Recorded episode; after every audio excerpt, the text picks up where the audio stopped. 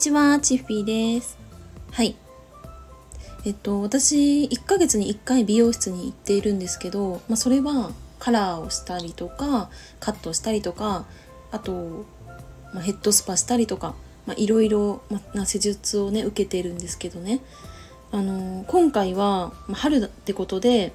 あのカラーをね、ちょっと変えようってことでね、行ってきました。はい。今までは私、あの、ブリーチして、あの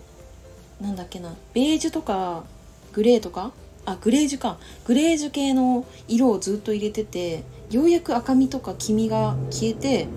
なんかすごい青みがね綺麗に出てきたなって思ったんですけどちょっとね飽きてきちゃったなって思って、まあ、春なんで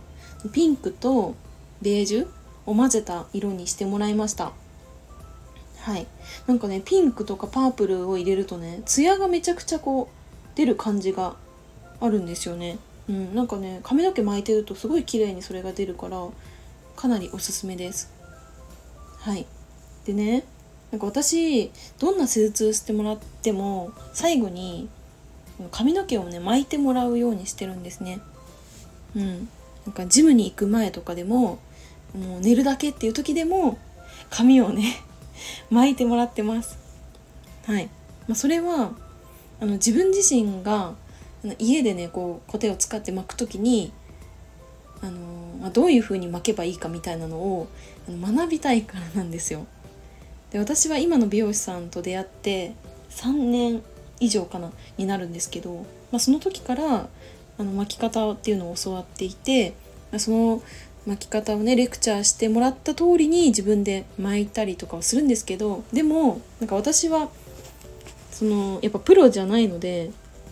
なかなかね完璧にこの美容師さんの技をね完コピするのが難しくて何かしらの課題がね毎回残っちゃうんですよね。うん、例えばあの髪髪の毛がこうなんだろうななんか流したい方向にこう流れなくて戻ってきちゃうとかあと顔周りの髪の毛が跳ねちゃうとかなんかそういったね問題があっあるんですけど今回はねどんな問題があったかというと前髪を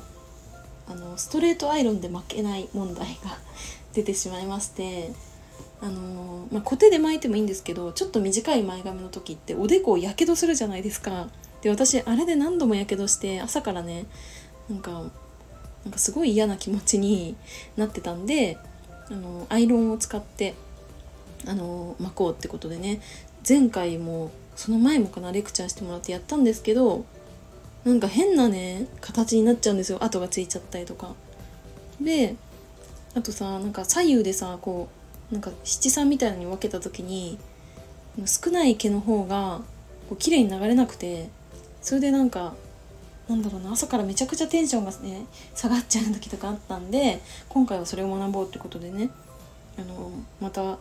やあのレクチャーしてもらったんですよ。そしたらねなんか最後に、まあ、こう綺麗になって美容師さんに言われたのが毎月必ず課題が見つかっていいねって言われたんですよ。で私なんかその考え方がすごいいいなって思ってあの、まあ、課題があるとさどうしてもああまたできないこと一つあるよとかさあなんでこれできないんだろうって思いがちだけどなんかその美容師さんはいつもすごいポジティブな言葉をかけてくれてでなんかその一つの課題がこうできてで私は1ヶ月に1回美容室に行ってるから次に美容室に行くこの1ヶ月間でその一つの課題をクリアすればなんかすごく達成感ってあるじゃないですか。ねなんか髪の毛のさ例えばさ乾かし方とかさうーんそのそれこそ髪の毛の巻き方とかさそれもさなんかいろんななんかあれもこれもさやるのはそりゃ本当はいいんだろうけどでもそんなことさなんか正直できないしなんか結局どれもできなくてああまたできなかったみたいになっちゃうからその一つだけに集中してあの課題に取り組むのってすごいいいなって思ったんですよね。なんかこれってさその髪の毛に限らずあの勉強とかさ仕事とか何でもそうだと思うんですけどなんかあれもこれもこうやんないとなとかやりなくちゃいけないって思ってもさなんかできない時ってさなんか結局さなんか落ち込むというかあなんか自分ダメだって思いがちだからなんかそう考えるとその次はこれが課題って一つだけこう決めて